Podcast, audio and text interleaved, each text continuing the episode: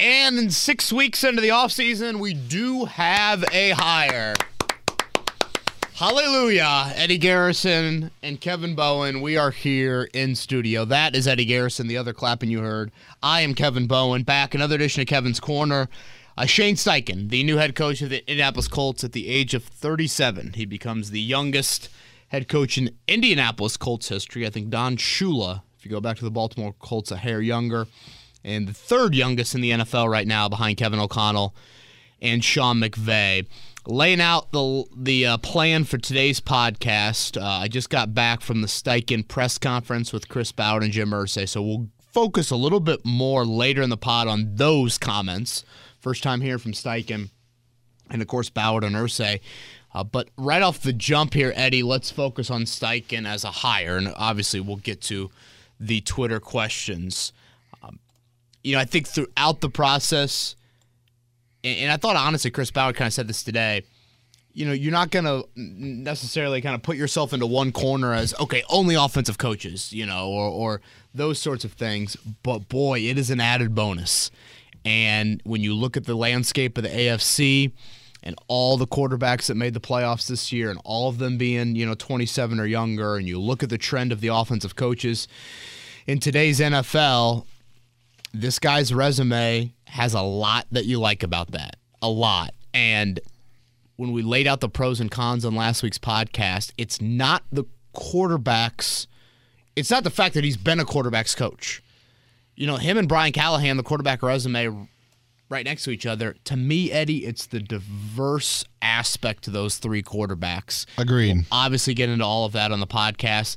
It's the diverse fact of the offensive systems he's been in. It's a comment Norv Turner made earlier today. You don't see a guy with two young quarterbacks in Justin Herbert and Jalen Hurts have success in two different systems. Mm-hmm. And yet he's already done that with rookie de- you know, on both of those rookie deals in Herbert's case is rookie season. So I just think there's a lot to like about him offensively, innovative. I thought he made a pretty good first impression uh, today. Uh, but just in general, Eddie, your thoughts? He was my number one candidate the entire time. I always had the sense that he was the lead candidate. I never got the sense that Jeff Saturday was really the favorite in during any of this based off the people that I talked to. Uh, I basically had the feeling it was Steichen, Morris, and then the wild card of Rich Bisaccia, kind of those final three. I thought Callahan was an interesting one for them, but I think they liked the resume of comparison and the offensive mind, like you noted um, of Shane Steichen compared to Callahan, uh, and then the leadership quality of Shane of uh, Rich Bisaccia, I think was really really intriguing to Chris Ballard and company. I was really impressed with what he had to not really with what he had to say, but how he had to say uh, everything during the press conference today. Loved the hire. Uh, I'm just ready now for it to be April so we can uh, find out who the quarterback is to fit the marriage of Shane Steichen and future QB.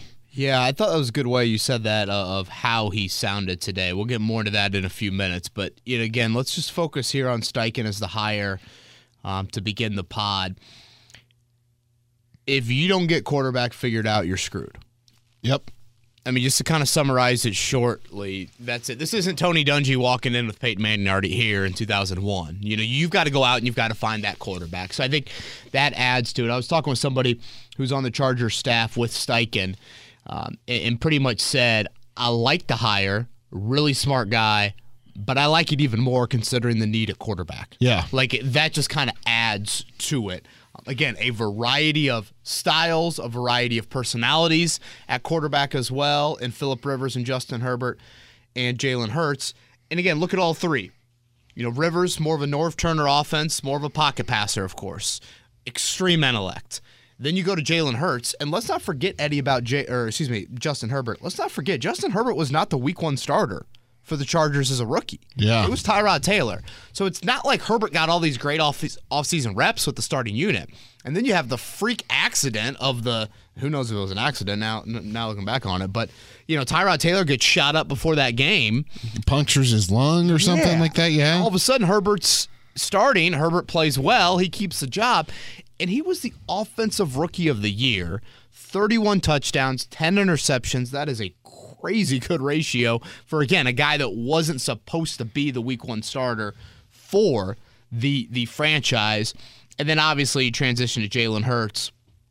And when Nick Sirianni gave him the play calling duties, you know, about the midway point of last season, that would have been the 2021 year, just to clarify, uh, they won six of seven at one point down the stretch. They made the playoffs, and obviously you carried into this year where Hurts becomes an MVP candidate. I think the run game even took off a l- with underneath Steichen, Right. In comparison to previously with Sirianni too. And, and so I think you know this is a guy that obviously is very confident in his play calling. He will call plays. We'll get more into that. You know w- w- when we talk about some of the presser thoughts there uh, coming up here in a bit. But again, what he did with the three quarterbacks, him and Rivers remain very close to this day. I think that tells me something that Philip Rivers does not hang out with milk toast football people. You better be high football intellect to hang out with Philip Rivers. And that is what he brings to the table here in Shane Steichen. I one of the things on you know Steichen's resume that I find one of the more interesting is he you know he played quarterback at UNLV Eddie. When he was at UNLV, Norv Turner's son Scott was also mm-hmm. there. Norv Turner gave Shane Steichen his first job in the NFL on the defensive side of the ball you know, here's a guy that is hiring what a 20, I mean, whatever Steichen was, 24, 25. I think he was a grad assistant at UNLV for a couple seasons after he got done playing. You're hiring a 24, 25 year old to your NFL staff, and he was a quarterback in college, and you're hiring him to be a defensive assistant? Like, that just goes to show you that college year Shane, college year Shane Steichen left an impression on a very respected NFL head coach Yeah, to the point where he's willing to put him on the other side of the ball. You know, that's not offensive quality control. It's not offensive assistant. It's not assistant quarterbacks coach. Whatever label, low level label you want to throw on it, you're hiring him to be a defensive assistant. And Steichen has been very honest. He did that for two years. That he thinks helped him kind of look at the game in a different way of like, okay, how do I want to dictate to a defense? What do these tendencies mean defensively? yeah. Um, him and Rivers still look at film uh, on a on a weekly basis uh, together, kind of breaking it down from almost that side of it as well, which I thought was really really fascinating. Um, you brought up, you know, the Eagles are certainly a pretty good run team. They run it in a very unique way. I think having Jalen Hurts helps out. You know, when you look at them on Sunday night, Eddie, and I know a lot of Colts fans probably paid a little bit more attention to the game for a, it's a Super Bowl, and B, you know, Shane Steichen is about to be your head coach what I see when I watch the Eagles is I see aggressive, I see uber innovative, I see very good situationally. And there was a moment, and I thought Greg Olsen did a really good job pointing this out, but there was a moment on Sunday night where, you know, to me, the play of the game is not necessarily the holding penalty late, it's Jalen Hurts' fumble. You know, Hurts has that fumble. The false start. And it was a false start on third and one, which, you know, they're getting ready to do their usual sneak, which, again, is such a great play and so effective. And it comes to be third and six, and Hurts fumbles. And the very next play after the Hurts fumble is Shane Steichen dialing up a designed run for Hurts. Mm-hmm. Your quarterback just dropped the ball in the Super Bowl. Literally. and you literally. And you are showing no fear no hesitancy no scared sort of approach to him. There's no like hey let's get miles sanders a touch or maybe a quick one to aj brown on the outside and let's get back into rhythm. Let's stay ahead of the chains here. No the design run by Hurts and i think the next play is when they took a shot down the field. So right away it's shane steichen saying to you know our best player in the biggest moment that he's ever been in. We believe in you. We're fine. It's just one play, and obviously the Eagles responded quite well. Now you know we know how the game ended, but uh, that was something that really stood out to me um, about Sunday night. You know, I I, I think he comes like Brian Callahan. He comes from a team that certainly understands the importance of skill, and they are loaded at both wideout spots. And honestly, Tight end too. I'm going to give it a co MVP to AJ Brown and Dallas Goedert. If the Eagles would have won that game, you, you you saw what Goedert did. So I think and hope the emphasis will be there to the GM, and we need more dudes because we don't have enough dudes right now. Um, and I would say before the press conference today, in talking to people that have been with him in the Chargers or have just been around Shane Steichen more than I have, it is a really passionate, really smart individual that if you're going to have Nick Sirianni cussing out Colts fans and crying during the national anthem at one end of the spectrum and Frank Reich at the other end of the spectrum, Shane Steichen's going to be a little bit more Sirianni than he is Reich. And, and I think you can kind of see that. I think you can hear that today in the press conference. I think if you watch any sort of, you know, mic'd up stuff with him, you do see a little bit of fire. Again, I don't think it's, you know, shit hits the fan and he's throwing stuff through through windows or anything. I, I don't think it's an, an absurd level of Bob Knight, but I do think, and it's a question that I asked him today during the press conference about what it, what was the biggest thing that you learned from Nick, and he was adamant it was about the accountability. Yeah. And if you don't have that, you got no chance as a leader. So I think all of those things um, really stand out to me. Um, you know, other stuff Eagles wise, I just love what they do pre snap. I love the motion. I mean, it's they just cater to Jalen Hurts so well.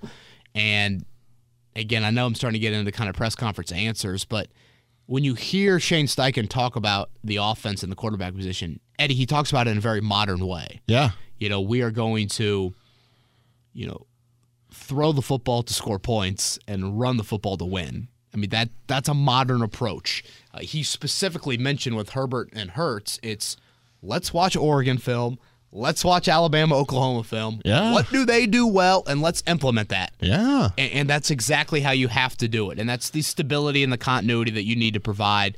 Again, the most important position in sports. You know, I was thinking yesterday.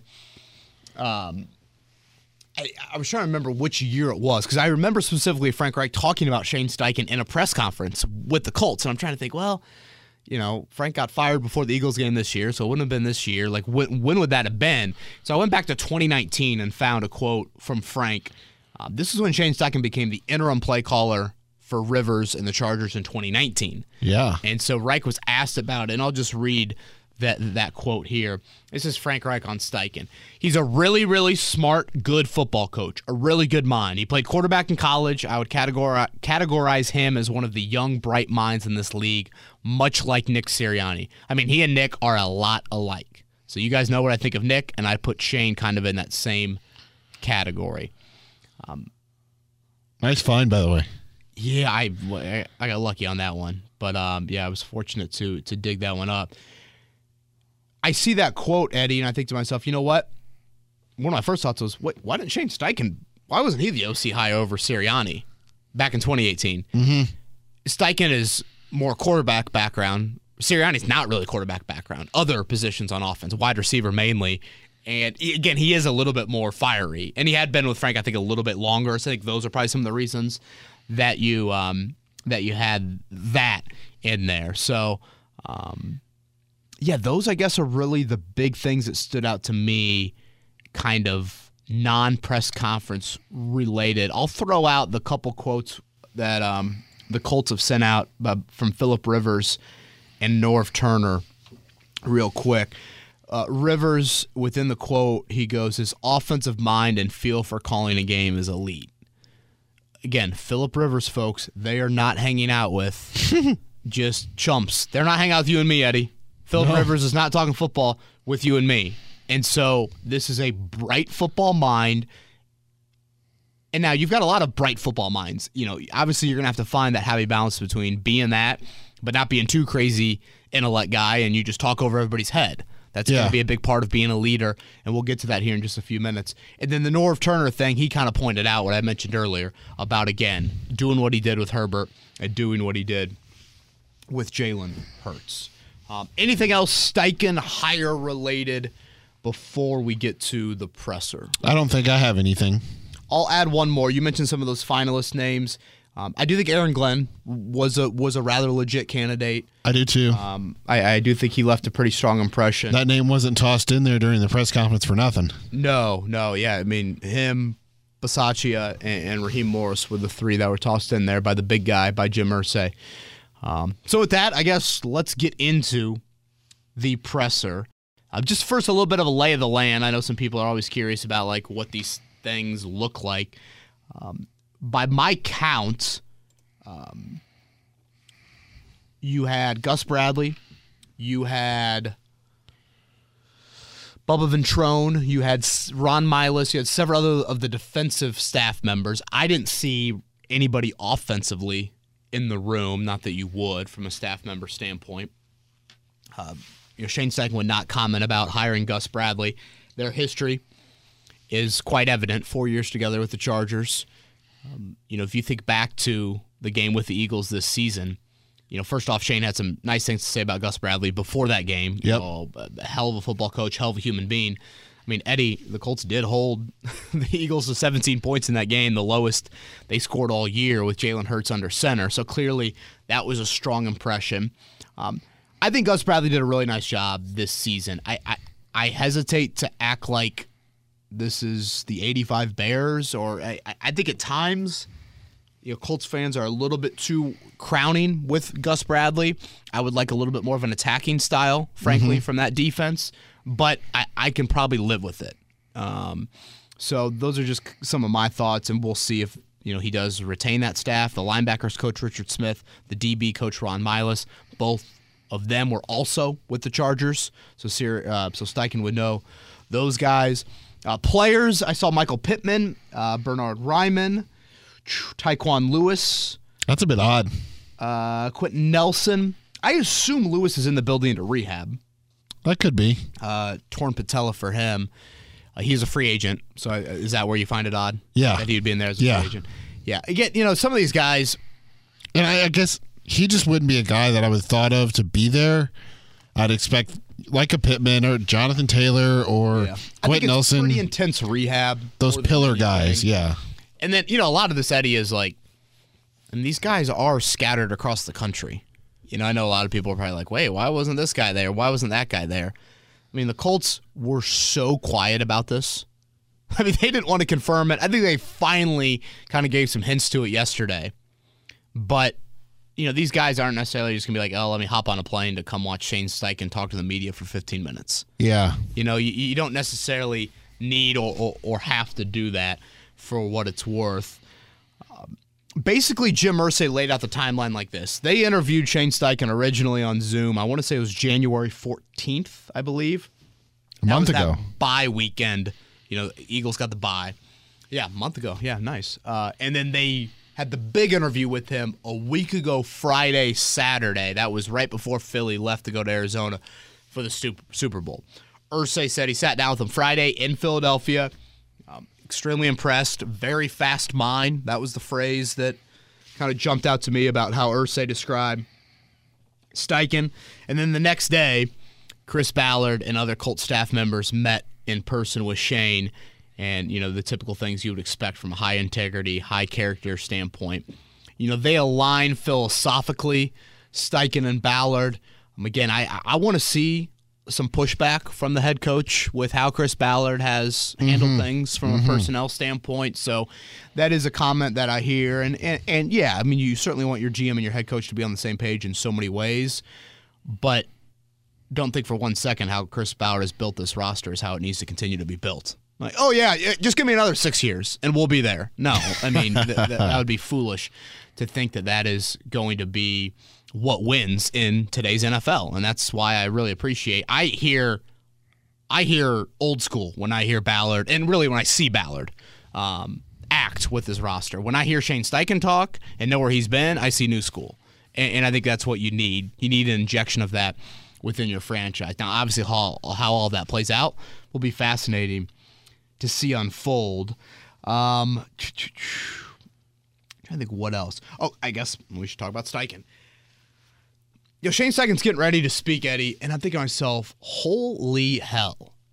Like, you imagine the last 48 hours for him? Hell, it's not even been 48 hours. No. I mean, he just goes from calling plays in the biggest game of his life, the emotional letdown of blowing a 10 point halftime lead, you know, whatever transpires in a losing team party for the Super Bowl, Yeah. to being multiple time zones away from your old home in Philly and now your new home in Indianapolis.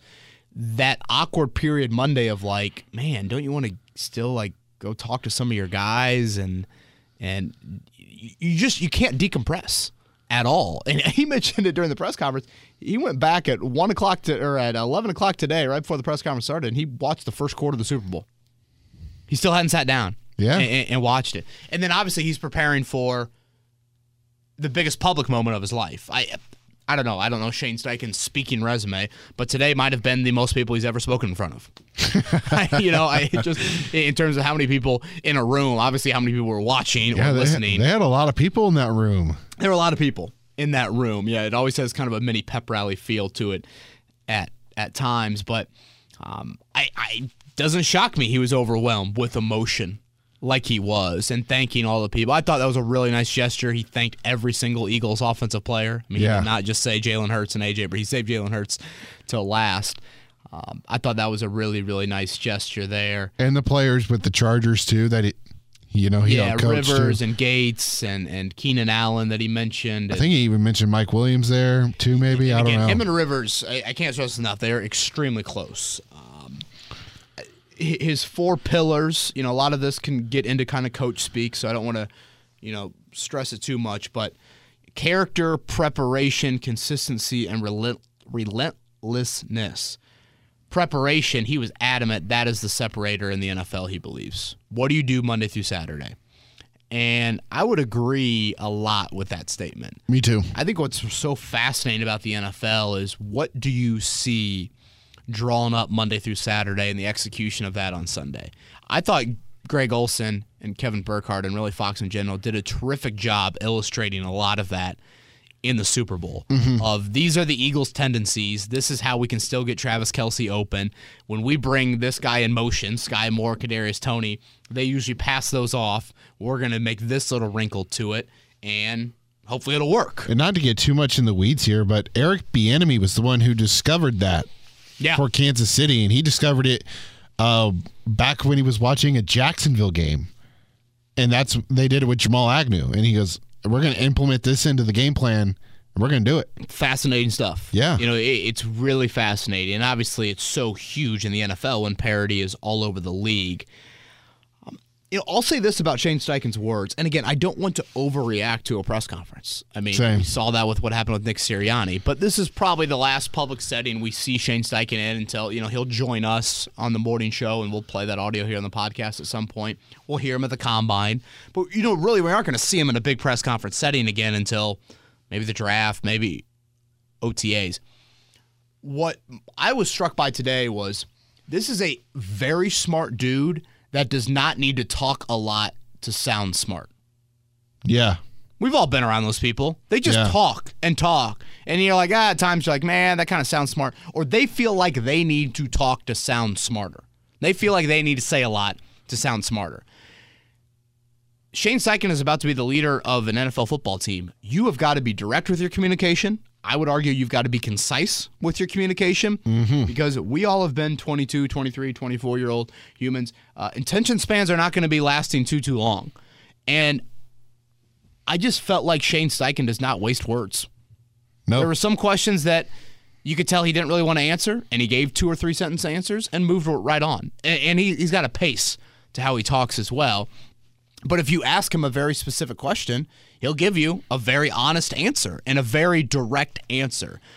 Um, you know, from a tone standpoint, you know, I, you know, it's not like he has these crazy kind of highs and lows, and he's super, you know, body languagey with his with with how he talks. But I can see why he is an effective communicator. And DeVonta Smith and Jalen Hurts, I know both have been on the record saying things like that. They really appreciate how he communicates, and obviously he's running a lot of those offensive meeting rooms, you know, from a Monday through Saturday standpoint for the Eagles. There, um, I, I I could see some stern, I could see some fire. Again, I don't think it's just going to be Bob Knight to be Bob Knight, um, but he definitely you can feel his intelligence. You can feel it, and I think you can feel a. If I'm sitting in that room, I'm going to believe what you're saying. to me, when I was listening and watching, it felt like he was a guy that's like, I don't really care to do these things, kind of like Mike Woodson esque. I don't care to do these interviews. I Got to do them because I have to do them. But really, I prefer to just sit down, watch football, study football, and you know, build an offense, game plan, or whatever the case is. Yeah, definitely. I think I don't think he's going to be going out of his way to doing a ton of media by any means. Um, and I just felt like he was not there to waste anybody's time. And There are some times where you feel people in press conference settings answer questions, Eddie, and after a minute 30, they're done answering and you go back and you transcribe and you're like, that person said nothing. Like if, if Shane Steichen wants to say nothing, it's over in 15 seconds. Plus, I mean, he. But if he wants to say something, he, he'll say it in 30 or 35 and, and you'll go back and you'll be like, oh, wow, there's a lot there. I think he has a journalism degree, so I think He he, totally understands Yeah. what you guys are about and what you guys need from him. Running Rebels journalism program. Yeah. The 12th all time leading passer, if I'm not mistaken, in UNLV history. Um, quarterback traits accuracy, decision making, ability to create. He obviously mentioned the above the neck. You got to be obsessed with the craft so we can dive deeper into those comments when it's time to get a little bit closer into the draft. He will call plays. I certainly have a question about just managing game day responsibilities. I think a hire he's got to make is just simply human being in the press box that's only job is to yell at you when to call timeouts, yell at you when to throw challenge flags, yell at you when to contact officials, all of those mm-hmm. things. Like you need somebody up there that purely does that and hell put somebody on the sidelines that can help communicate that in case you're you know two in the weeds offensively. But you guys know my concerns. I had with frank reich on that. Uh, clearly you know he thinks you know and feels very confident in his play calling. And again there obviously are play callers in the league that have had great success in calling plays. But you know the delegation of in-game responsibilities and those things i think are really important because i think nick sirianni is a really good situational coach and that's something that you need to make sure that you have here. You know, again, I asked him about Sirianni and the biggest influence, and he was abundantly clear. Again, direct, spoke with conviction, accountability. You've got to hold people accountable. That is the biggest thing as a first year head coach. He said he experienced from Sirianni, and that this is a player to coach, player to player, coach to coach, all of those things. But if somebody does something wrong, you got to let them know. 17 offensive minded head coaches, 15 call plays. Yeah, I remember you saying that to me the other the other. And the only two are in the same division, and one of them may have to start calling plays again. Refresh my memory on that. The two that do not call plays, Daboll. and Sirianni. Yep. Yeah. Yeah, and obviously Daboll might have to after next year, depending on what happens with Mike Mike Kafka. Um, so yeah, I think those kind of covers everything, Eddie, from a Oh, we did, there is one press conference thought. Are, are we going to go with You know old, that you know that Alabama guy. He's uh, he looks pretty good. the old draft comments on that? I, I I tried to go back and watch. I I would really love to see a screen grab of all three of their reactions to it. For those that are unfamiliar with what we're talking about, um, at one point Jim Irsay was asked about just kind of quarterback with the franchise and this hire and the meaning of that. And you know, Irsay starts talking and he starts talking. And next thing you know, he's talking about the draft. The next thing you know, he's, no, he's talking about trading up. And clearly, he's getting to a point where Chris Ballard doesn't want him to say anything more. Trading up and So or staying pat Ballard interjects and you know or trading back. and says, or trading back. And he also winks to the crowd for those that missed it. Oh, that was not on the camera. So a very subtle trade back and a wink comment out of Chris Ballard, which again, that is very much Ballard and being. And then Irsay goes, "We all know Chris likes those picks." And Irsay says that, um, and then Irsay then also responds with, "The Alabama guy doesn't look bad, I tell you." So a reference there to Bryce Young. I. These are my thoughts on that comment. I, I would be stunned and shocked if Jim Irsay, Chris Ballard, and Shane Steichen are huddled up in the indoor facility before the start of the press conference and says, "Watch this." I'm gonna smoke screen him at one point during the presser. We're gonna get we're gonna get asked about a draft question. Chris, you interject. You say trade back, and I'm gonna say the Alabama guy, someone that I really like. Maybe I'm not giving Jim Irsay enough credit, but again, I would be stunned if that was the case.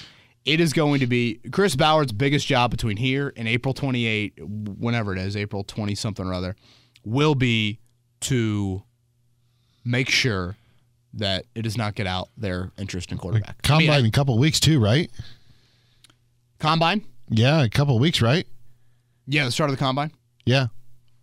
I mean, I'll never forget Eddie Ballard uh, uh, through Irsay, basically at the start of the, of the regime, saying, sending a memo to the entire staff of the Colts. Loose lips sink ships and football teams.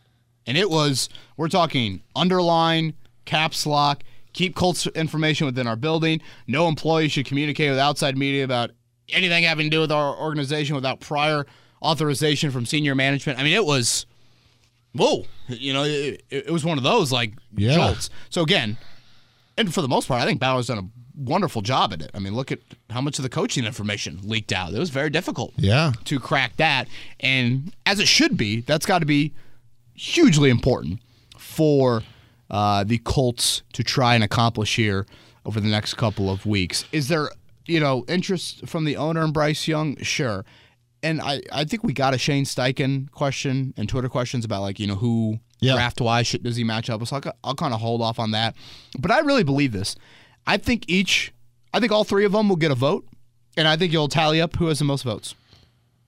Maybe I'm wrong on that, but if Bryce Young has two and CJ Stroud has one, Or Anthony Richardson or Will Anthony Levis. Richardson and you know all those things, I I watched Sunday night, and Eddie, sure, Bryce Young and Patrick Mahomes can make some plays with their legs. They're pretty darn special. But you know what? Those two can fit some balls in windows Yeah. that not a lot of guys can. And I just keep on coming back to that. I apologize for my 12 year old laughter there. Yeah, that felt like I was back with my morning producer, Mark Mark Dykton. We're trying to be serious here. You know, young children could be in the car listening to this. Um, They wouldn't know what I'm talking about here. you have, and this is kind of a Ballard quote. At some point, you've got to throw from the pocket. At some point, you get relegated to be a pocket passer. Obviously, we didn't see it with Mahomes, but at one point, your ankle's just not going to work in the second half of a game because you because you tweaked it. And can you be effective as a throwing quarterback? Um, so yes, mobility is a big thing. It's something that you want to have and you need, but also I think we saw it on Sunday night. Drop those balls in the buckets, man. Ready for Twitter questions? Anything else from the press conference that stood out to you? Or are you ready to get into Twitter questions? I'm ready to Shane go. Steichen made it very clear that he did not want to even sniff going down the. What did you hear about this organization before you interviewed here, and did that cause you any sort of reservations about taking this job? Like, kind of, did Nick Sirianni tell you bad things about the Colts? Um, he did not sniff that. Shane Steichen is going to be a tough one to crack. He, you aren't going to get anything by him. He's an onion. You got to peel him back a layer at a time. And it, it might be a lot of peeling before we before we get to. Oh, one final thing here before the Twitter questions. The Jeff Saturday video. I How about that? Four minutes before the press conference starts. I literally laughed out loud when he gave a shout out to the fans who signed the petition. How about that? And I believe he referenced his uh, His wife, and his and he his said, son. "Yeah, How great was that? yeah." Saturday, he was out. It looked like he was fishing, right? I, I don't know if he was out fishing or if he just has a lake house somewhere. That's pretty good service he's got. You know, if he's able to fire off that tweet. Uh, do we have a Jeff Saturday related Twitter question? I don't know. If not, feel free to interject at some point, and I'll give you my Saturday thoughts on what he's going to do next. Okay, yeah, I don't see one off first glance here. Oh, okay, so let's just do it now. Um, financially, and Oh life- yes, yeah, I see one now. We there do? it is. Okay. Yeah, All yeah, right. yeah. All right, let's uh let's, let's jump into Twitter questions. Uh, ben is up first. Should Shane Steichen aggressively pursue Greg Roman, the former offensive coordinator of the Baltimore Ravens? He crafted the best running game in the NFL over the last four seasons and was an integral part in developing Lamar Jackson as a passing quarterback. I see a lot of parallels between the Ravens offensive system and the Colts' future offensive system with a mobile QB.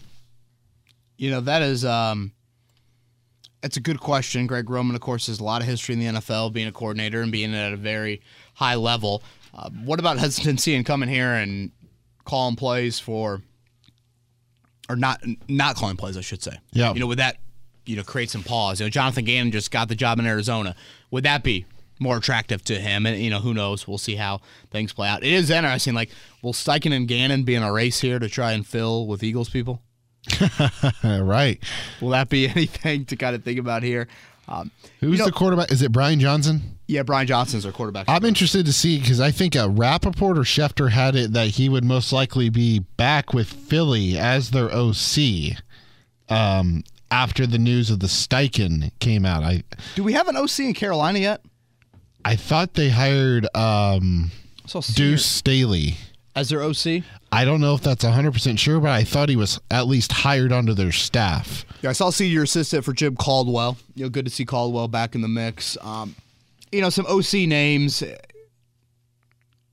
You know, he's got history with guys like Mike McCoy, And Pep Hamilton. Pep Hamilton, who obviously has history here. Pep Hamilton's worked with young coaches before. The other Colts connection from Philly, which again, I don't really know if this matters, but I, I like Jemal Singleton when he was here as the running backs coach.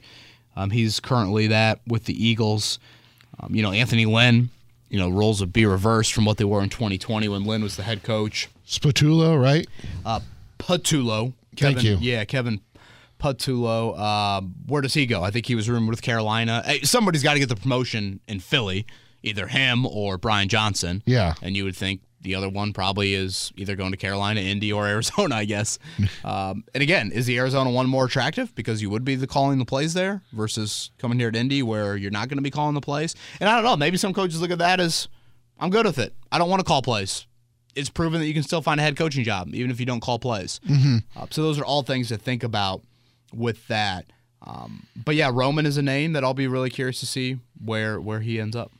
Hunter's question is next. With Steichen most likely the 2023 head coach in Indy? Well, that's confirmed. I don't know what the best quarterback option would be. Is it CJ Stroud, Bryce Young, or Will Levis? I was 100% Will Levis, but now I'm leaning more towards a guy like CJ Stroud or Bryce Young. Just seems those two would fit Steichen's scheme better. What are your thoughts? You know, Hunter, it's a great question, and this is the beauty of the Shane Steichen hire. Eddie, I don't think you're pigeonholed with any of these guys. Mm-hmm.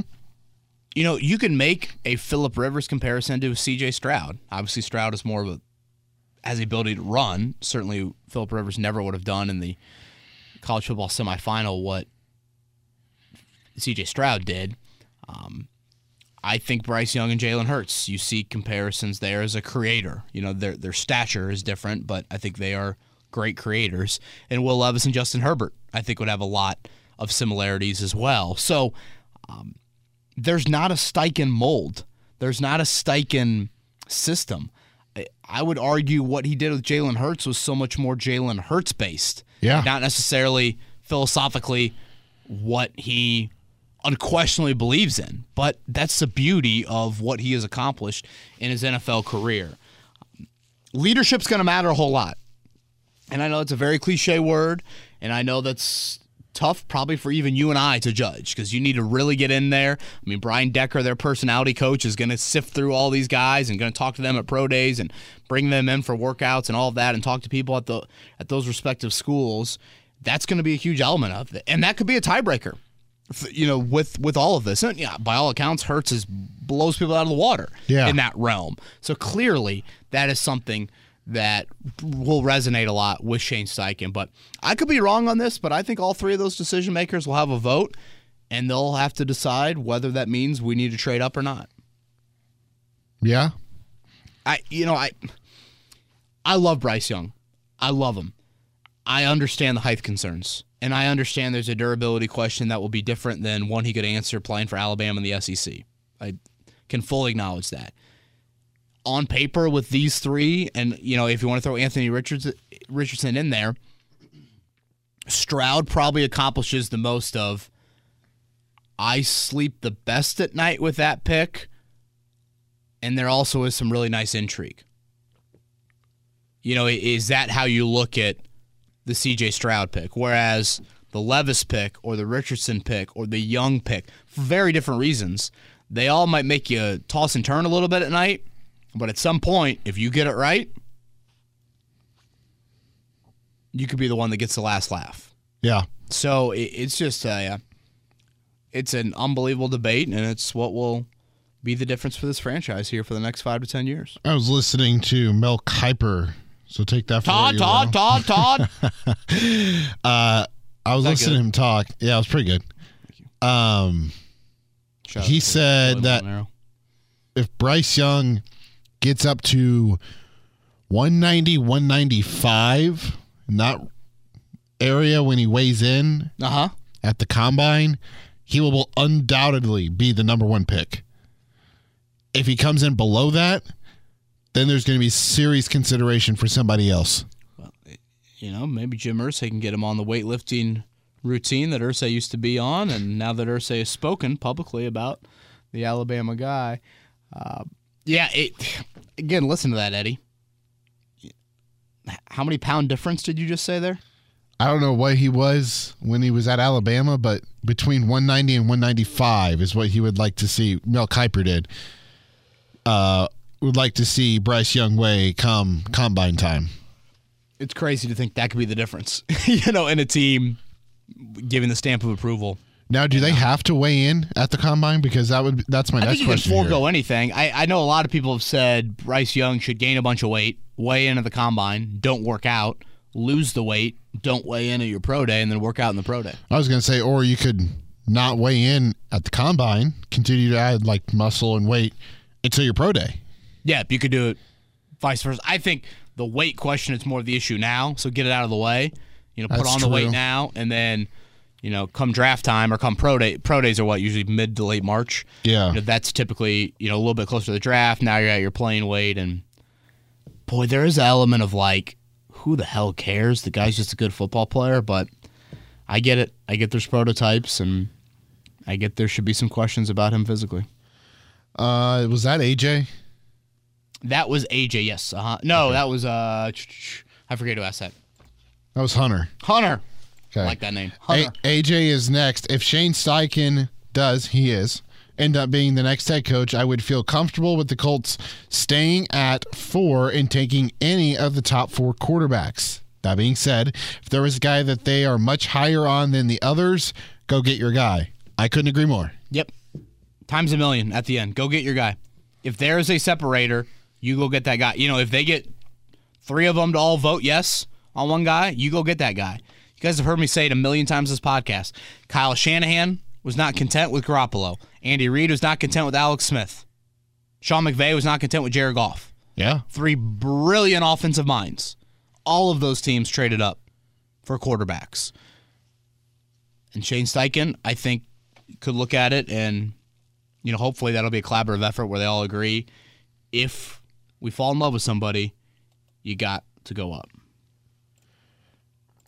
Hey, Kev. Hope all is well, good sir. This is from Tyler. Tyler, good to hear from you.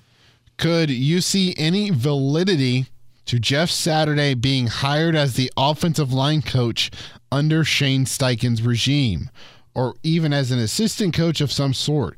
Maybe Saturday wouldn't be interested in something like that, even if it were offered to him. But the argument could be made the line showed a little improvement once he started his interim role, and some key players speak highly of his leadership and personal connections to the team. Thank you as always. I appreciate that, Tyler. Um,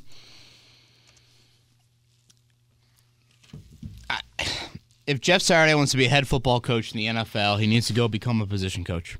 He needs to work his way up.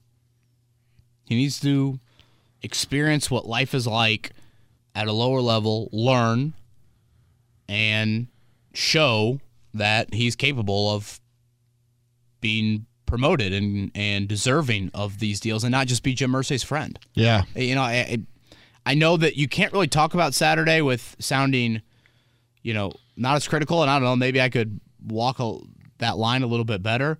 But I'm just being honest about the situation. Mm-hmm. Like there is no team that should or will give him an opportunity to be the head football coach. It's now I'm laughing about it. It's kind of crazy to think that he thought he deserved that. Um, I think you should go back to ESPN. Financially, I think it makes a lot of sense. I think he'd bring great experience and great perspective when the time comes for interim head coaches and Uh-huh. and all of those things. I do, I, and and I, I mean that in all seriousness.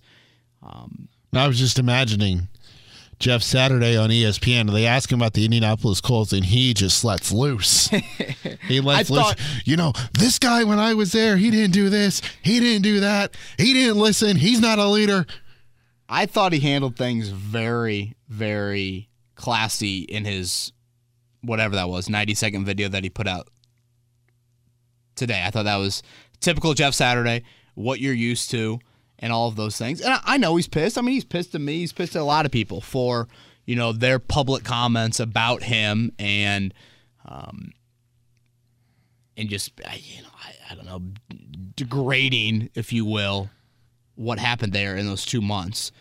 As far as bringing him in or keeping him into the organization, you know, part of me wishes we could have got Jim Irsay off to the side today in a one-on-one setting or a smaller group setting. Again, to your earlier point, Eddie, in those pep rally type press conferences, first off, it's the first time I've ever talked to Shane Steichen. Let's ask Shane Steichen the questions.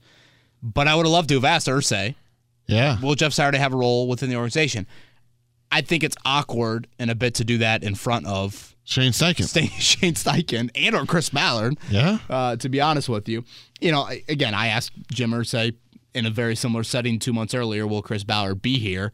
So I, guess it's not out of the norm for me to do that. But I, the, two questions I did ask were more Steichen specific, and I felt like, will you call plays and what did you learn from Nick Sirianni? Were two questions that we all want to know. I think Um, Ballard was just sitting there like, damn, Kev, But yeah, Ballard was probably like, well, thanks for not asking about whiteouts. I'm in the room, gosh dang it. Yeah, I know, I know, and yeah, I mean, I we've, we've had a brief text exchange since. Um, I just, if I'm Shane Steichen and or Chris Ballard, I don't want Jeff Saturday in the organization right now. That is Agreed. a lot to look over your shoulder. It's awkward. It's cooks in the kitchen, and it's it's it's the Jim Irsay X sitting right there, and you know the Jim Irsay still loves him. Mm-hmm. You know that's just yeah. I, I just Jeff Saturday is a great dude. Has done a ton for this organization, a ton for the NFL. But you know what? Let's see what we got in this Steichen Ballard group, and let Shane Steichen be Shane Steichen, and not have to be worried about Ring of Honor guy that has an important role within the organization. Earlier you teased, do you have an idea of what he's going to do? And was that going back to ESPN? Was that your idea? That is my belief. I my, I assume he's going back to ESPN. We'll see if when or if official word comes out on that, but that is the assumption that I, that I'm under. Three questions left. Tanner's is up next. Hey, Kev, I hope you and the family are doing well.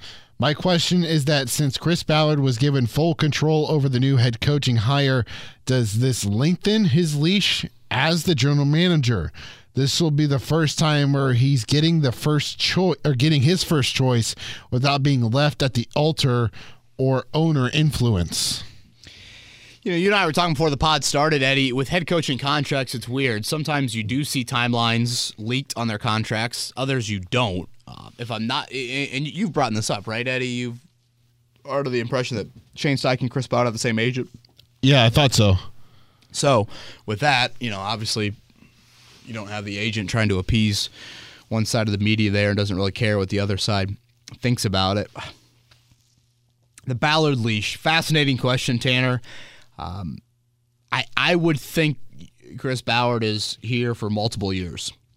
Um, I, I I would assume that he's going to get a couple of years to work with Shane Steichen and a couple of years to let the young quarterback grow. He's under contract through what 2026. So that would be four more NFL seasons. Boy, that's a lot. Yeah, I I think this does lengthen the leash. You know, Frank Reich is kept. I think the leash inevitably is shorter than what it is right now. Brian is next. Hear me out on this, and I'd love to hear your thoughts. Was Frank Reich kept last year because of the amount of head coaching openings? It seems that the undressing of Jim Irsay after losing out of the playoffs was a fi- uh, was a fireable offense. This would help explain Irsay getting involved so much this year, knowing that he had made uh, he had to make the move on from Reich before the season even started. That's my thirty thousand foot view. Thoughts? It's interesting. Um, you know, if you think back to last year's coaching cycle, you had eight openings, Eddie. That's a lot. What do you have this year? Five. You know, of the eight, five were offensive coaches, three were defensive coaches. I, I, I will say this: I think Irsay was a lot closer to firing Frank Reich last year, or wanting to fire him, than maybe picture, maybe people believe. Uh, I think some of that was Ballard kind of having to talk him off the ledge a little bit. Yeah, I, you know, we're a year too late on that. Again, it's kind of hard to argue for that. I think hindsight is super 2020. I don't know how many people would have been clamoring. You know, I guess Irsay, you know, to be fair, might have been one of them that were clamoring to fire Frank Reich last January. Um, it, it's not like your locker room responded very well to Frank Reich's firing this year. Maybe they would have responded better with a full offseason. Uh, maybe they needed to go through 4 12 and 1 to really be humbled by it all. And, and now they will naturally and appreciate it react to in a, in a sense. or just understand that, you know, that standard is not acceptable and we need to do more and things like that there. So again, hindsight is really 2020, but I, I do think Jim Irsay was much closer to firing uh, Frank Reich than maybe was led on. Final question goes to Wake Spike.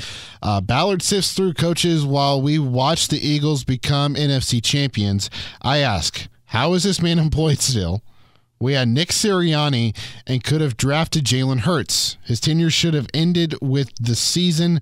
Please help me understand this man's continued employment.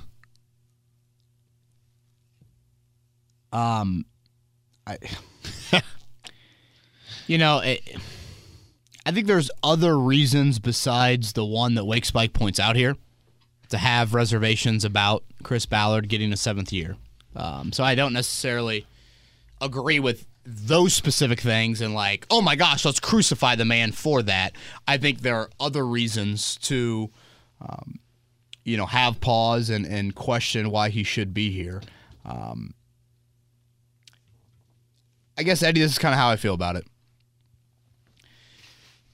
And I said this a month and a half ago when Chris Ballard had his season-ending press conference. I guess a little over a month ago when he had a season-ending presser. I sat there and thought to myself, "Wow, it is amazing this dude's getting a seventh year.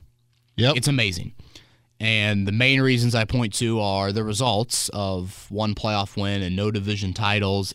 And more than anything than those first two, it's that now you're trending in this downward direction. You just went 4 12 and 1 in year six. You have no young quarterback on the roster that you even want to think twice about potentially being your franchise quarterback. You know, if there were, if you had 4 12 and 1 two years ago, but yet you had this draft pick of like, hey, you know, this this could be a guy that, you know what?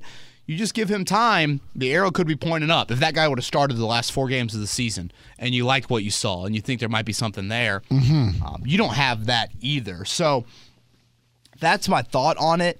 And, and again, we will answer Twitter questions because that is a huge part of this show. And I understand where the sentiment of this question is at. And if we continue to get Chris Ballard type questions, we'll continue to throw them on whenever we feel like it is, you know, smart or whatever. Warranted. Warranted, yeah. But also, Eddie, he's here and he ain't going anywhere. So if you look at it right now, with the draft coming up, or I should say free agency coming up in a month, the draft in a little over two months, he's here. He's getting a seventh year at it. You better prove that you can adapt and get your roster back to being an acceptable roster in an AFC that is absolutely loaded. Because as I said earlier, you've got seven AFC teams. All made the playoffs last year. All seven of those quarterbacks are age 27 or younger. Well, Eddie, what if I told you three other quarterbacks will make the playoffs next year Is this an ESPN 30 for 30? that are age 27 or younger? What if I said Deshaun Watson and the Browns will make the playoffs? You wouldn't laugh at me. No. What if I said Mac Jones and the Patriots will I'd get back to you. the playoffs? I'd laugh at you. They did make it the year prior, so they have made it already with him.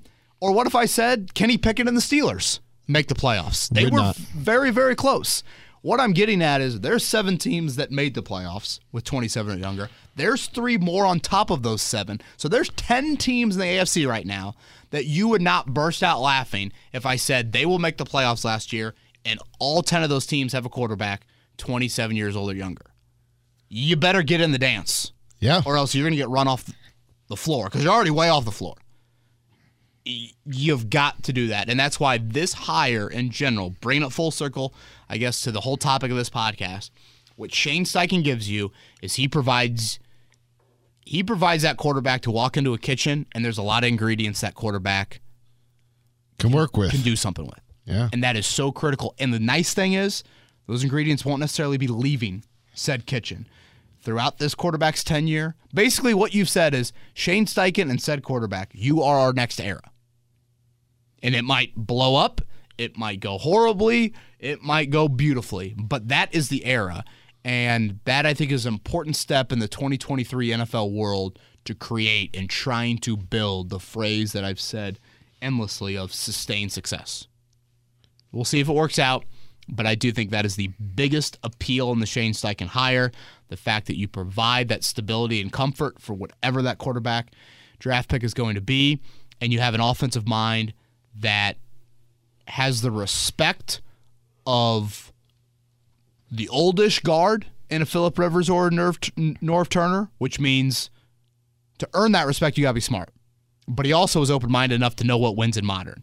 Yeah. And find that balance really, really important. And for 37 years old, it's quite impressive. So I like what I heard from Shane Steichen today. Uh, let the fun begin. Six days older than Matt Ryan. I know. It's crazy, man. I mean, hell, he's just a few years older than I am. Wild. Wild. Uh, he's Eddie Garrison. I'm Kevin Bowen. Eddie, next week I will be in Florida. What? Yeah. Why? Well, you got to get away after six weeks of this search. No, we, have had this planned with my, my side of the family for a while now. Uh, we every other year we go weren't down to I mean, weren't you just there like last week? Well, it, it was a couple months ago. Um, yes, I was fortunately there with the other side of the family. Can you pick a different state? I know. Yeah, we don't have a lot of variety, do we? Uh, so Why not I, Alaska? You know, it's funny when I when I told my family the best dates that worked for this. You know, we, we planned this. You know, pretty much a year ago. I said, well, in case the Colts make the Super Bowl, We're going to Disney. Well, I, I, said in case the Colts make the Super Bowl, we're not, we're not Disney bound just yet. Uh, in case they make the Super Bowl, mid February w- would work best because that'll fall right in between potential Super Bowl and the Combine, and also. I, I usually like this time of year because it's NBA All Star break, and for those that don't know, I yeah. co-host a morning show from seven to ten a.m. And so we talk a lot of Pacers as well on that show. Well, I guess I got two of the three right. I got the All Star break right, and I got the we're still a couple weeks out from the combine. I did not get the Colts in the Super Bowl part right, but I did get the Colts still in the news cycle a yeah. couple days after the Super Bowl. Yeah. I was getting really nervous there for a minute. Um, I know probably very few people care about my my lifestyle, but what I'm getting at is this: I think we have exhausted the head coach talk for the last month and a half. Sure, we'll have assistant hires and coordinator hires over the next week. We'll recap that on a podcast starting, um, I guess, just before the begin of the the beginning of the uh, of the combine, and we'll start ranking free agents because uh, one of my favorite pods we do every year green yellow red. Slot the free agents into those categories. Green you want to bring back. Yellow a little on the fence. Red you do not.